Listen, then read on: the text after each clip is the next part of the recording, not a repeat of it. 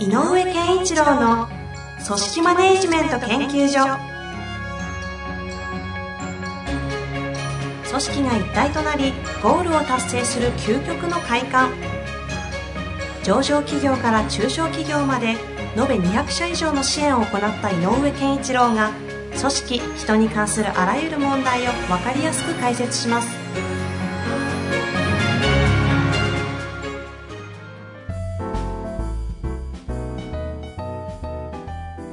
こんにちは、遠藤和樹です。井上健一郎の組織マネジメント研究所。井上さん、本日もよろしくお願いいたします。よろしくお願いします。さあ、今日も質問来ておりますので、はい早速ご紹介していきます。はい。すごいシンプルな質問です。はい。円の中心、はいかっこまとめる役はいにどのような人が適していますか、うんまた、コロコロ変えてしまって良いのでしょうか？はい。という質問ですね。はい。これ、円の中心って何のことか、ちょっと補足説明しないと分かりにくいかもしれないですね。あはい。で、あのー私が、えっ、と、組織の運営の中で、はい。どうしても組織図とか作ると、上下という感覚で。捉えることが多くなりますねと。ピラミッドで。ピラミッドでね。うんうんだから、えっ、と、課長の下に係長がいて、係長の下に一般がいてとか、そういう上下という感覚で捉えやすいんだけど、はい。えっ、と、マネージメントをするという時に、あの、マネージメント、管理者を育てるって言ったらいいのかな？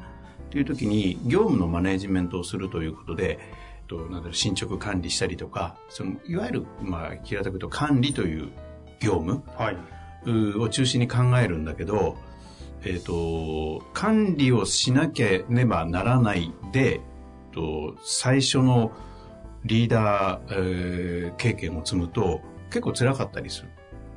要するに管理しなきゃいけない、管理するのがリーダーたちの仕事ですよって言うと、あ、間違ってはいないんだけど、はい。えっ、と、それだけでは、なかなか、えっ、と、育ちにくいよねっていうのもあるので、うんうんリーダー育成の観点からも、円の中心というのは、実践するときに、実践のために中心となって、みんなをまとめる役というのを、上下という感覚じゃなくて、作った方がいいよっていうことを言ってるんです。そのか、捉え方の感覚として、円みたいな捉え方をした方がいいよってそういうことです。で、上下ではなくてね。うんうんうん。で、その人の中心人物は、えっ、と、管理する立場ではなくて、あの、実践実行の中心になってみんなとやっていく。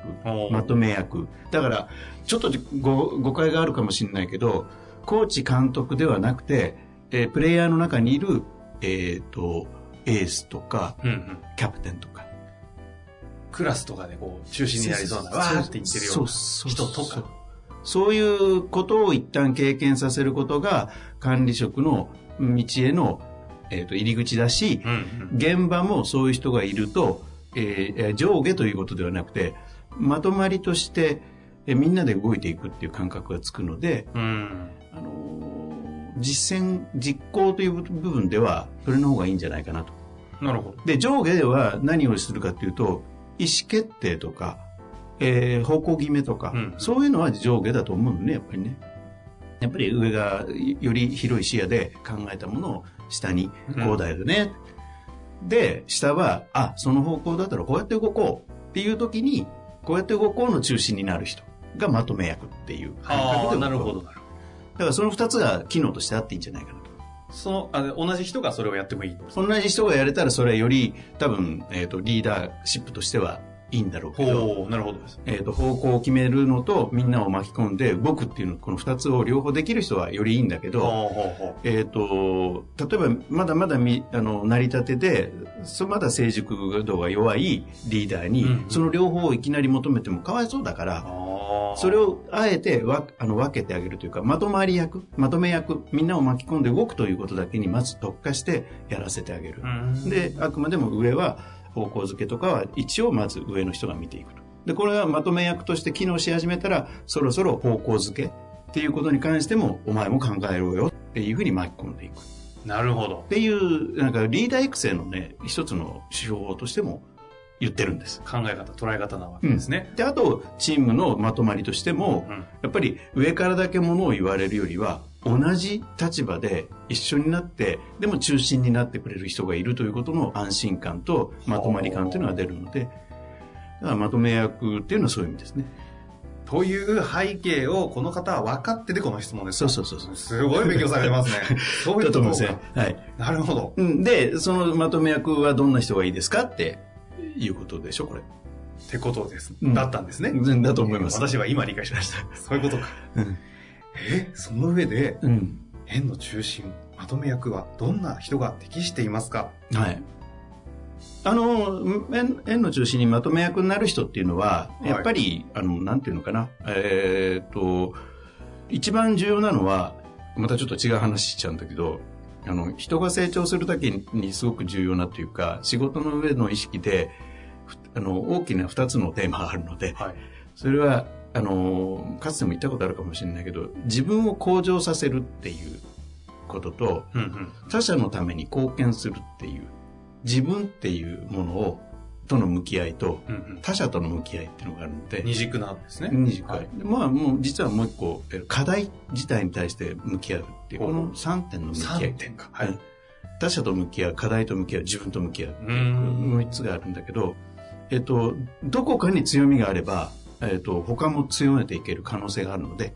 ほうほうだからやっぱりああこいつは自分をいあの成長させようとしてるなとか向上心が強いなとかなんかいやなんか他者への配慮がよく効くなとか、うーん。とかなんか一生懸命取り組むなとか。何でもいいからそれがちょっと光ってる人があればあの誰でも誰でもって言うと変だけどあの可能性はある。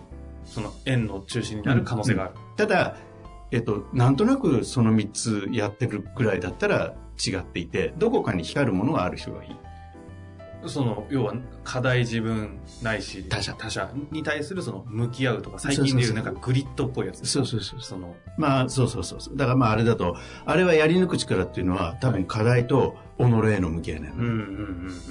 だからそれとまあ他者、えー、要するにこう配慮とか。そのどれかが強ければ、この質問に対しては、こう、適してるという、こう、可能性がある。可能性があるそういう答えですう。ね。うん。だから、やっぱり人、人に対しての気配りができるなって言ったら真ん中に入れてあげればいいのよね。その気配りを、えっ、と、気配りがある人っていうのは、下に置いとく方が安心だったりしちゃうんだけど、うんうんそうじゃなくて真ん中に置いてあげれば、その気配りを、え自分が中心になって動く時の気配りの仕方がやっていくと、うなんていうのかな、えっ、と、リーダーとしても配慮が効いていくっていうの？あのみんなのメンバーに対する配慮が効いていくので、あのチームも良くなると思うんですね。じゃあ逆に、えー自分への向き合う強さで営業とかでこう数字とかに絶対達成するぞとか、そういう強い方は？でそういう方がいれば、やっぱり逆に言えば、その、それは今ので言うと課題に向き合うのと自分に向き合うのが両方あるんだけど、そういうのっていうのは、ある意味ね、ロールモデルなんでね。まあ確かにそうですよ。うん。この人もそこまでやるんだったら俺もやろうかなっていう気になるし。うんだから真ん中に立ってる人があくまでもそれをやってくれれば、そうか、こんなレベルで僕も妥協しちゃいけないなっていうのは周りの人も思うし、私ももうちょっとやんなきゃいけないなと思えるし、っていう意味では、あの、なんていうの、鼓舞する力になるので。はあ、その向き合う力が結果的に円の求心力に変わるみたいな感じ。もうまさにそうその通りその通りた。だその時の求心力のこう能力が、その、いろいろあるわけです。うん鼓舞するもあれば、なんかこう、支えるとか。支えるみんなのことに配慮して気を使ってあげることもあるしあの支えるということもあれば引っ張るということもあればいろんなパターンがその人によってあるのではあ。だからそうすると次の段階で方向決めをしてチームをまとめるっていうまさにマネージメントの立場に行く時にもその強みを生かした上でいけるということになると思うね。なるほど。これですよ。うんちょっとわかんないですけど、あの、優秀なリスナーの方は、そうだよなとか思ってる方もいるかもしれないですけど、どのような人が適していますかというと、なんかこう、想定してたのは、明るくてとかね、こう、エネルギッシュでとか、なんかそういうこう特性的なとか思ったんですけど、そこじゃなくて、そう、あの、静かでも全員いいし、はただまあ、あの、だから要するに物事に向き合う力があれば、うんうんおのずとエネルギーって感じるので、確かにそうですね。うん、エネルギーの感じない人っていうのはやっぱりね、向き合い、向き合う力が弱いのでね。なるほど。うん。まあそこにおいては、もうズバリだったんで、ありがとうございますという感じですが。そう、もう、あのー最近で言うと、やっぱり、はい私があの、アセスメントっていうのをね、うんえっ、と、うんうんやりますけども、これを教えてくれた、あの、奥山さんという方がいますが、はい。この方なんかもね、新しい書物でもそういう向き合い力っていうの向き合う力っていうことについて力説されてるけどその通りだと思いますよ。なるほど。うんそして、質問がもう一つございます。はいまた、コロコロ変えても良いのでしょうか？えっ、と、コロコロっていうのがどういう意味かによるんだけど、そうですね。うん、あのーえっ、と、変えることに関しては、私はいいと思います。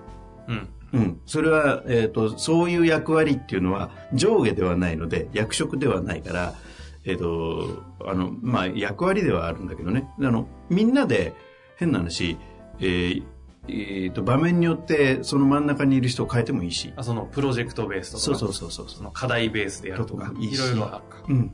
で、みんなで経験するってことも重要だと。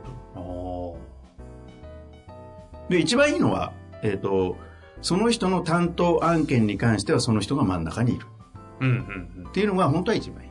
なるほだけど、そそういうふうに案件が人にが張り付いてる仕事ばっかりじゃないので、そうはいかないんだけど、うんうんそういう職場であれば、あなたの案件については周りを巻き込んで、あなたの案件のために周りを巻き込みなさいっていうことはできると思うんで。ど。なるほどうんな。なるほどな、はしか言ってないですね、今日。うんうーん。だから、例えばそうだなるなほうん、確かに。すごいですね。例えばホームページ作りましょうなんていうことがあるとしたら、ホームページのいろんなページがあって、えー、と、例えばその、あの、なんていうの、販売のページを担当してる人間がいたら、販売ってことに関しては真ん中に立てばいい。で、みんなの意見を聞いたりとか、こうだよね。で、そうすると全体でホームページを作ってる部署で、例えば3人でやってたら、販売ページについては君が中心となってやりなさい。とか、うんで、最後に統括を全部を見てるのは上の人でもいいから、えっと、ほんあの、一番最初のページはこうだよねとか、なんかそういう、でも、イメージとしてはあると思うんですけどね。少しだけお時間がまだあるので、はい。あの円の中心に適したその自分他人課題に向き合う力が強いという要素を持っている人というのは、こう育てることとかこの辺はできるものなんですか？そのそのポイントとかあったりするんですか、あのーこれはね、えっ、と、育てるというよりも、本人がその気にならないとなかなかできないではあるんですよね。で、で、えっ、と、なんていうのかな、その人の個性、特性によって、それが弱いという場合もある。あなるほどうん。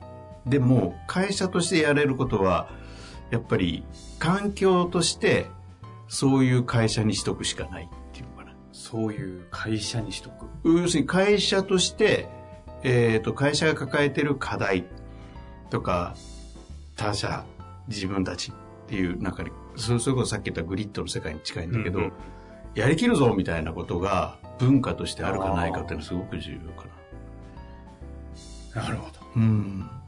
まあでもやっぱりこう人としての特性として、まあでもそうですよね。全員が円の中心に常になる必要もある種うん組織においてはないわけで。うんそうかそうか。そういう意味で言うと、その特性として強い人とかっていうのは若干グラデーションとしてはやっぱあるなというのは。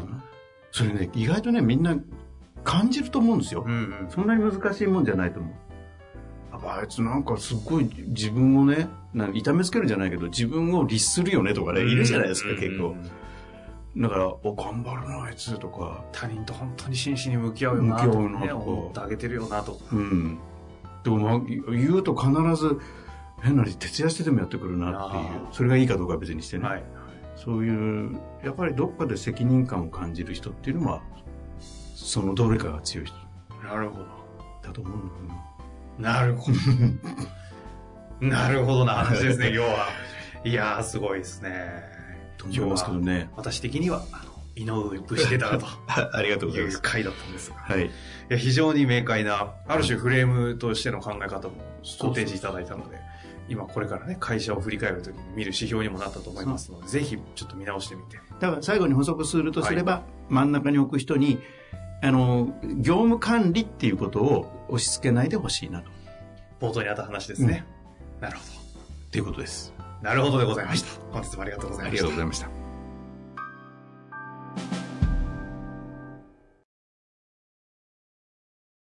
本日の番組はいかがでしたか？番組では井上健一郎への質問を受け付けております。ウェブ検索で人事明快と入力し、検索結果に出てくるオフィシャルウェブサイトにアクセス。その中のポッドキャストのバナーから質問フォームにご入力ください。また、オフィシャルウェブサイトでは無料メルマガや無料動画も配信中です。ぜひ遊びに来てくださいね。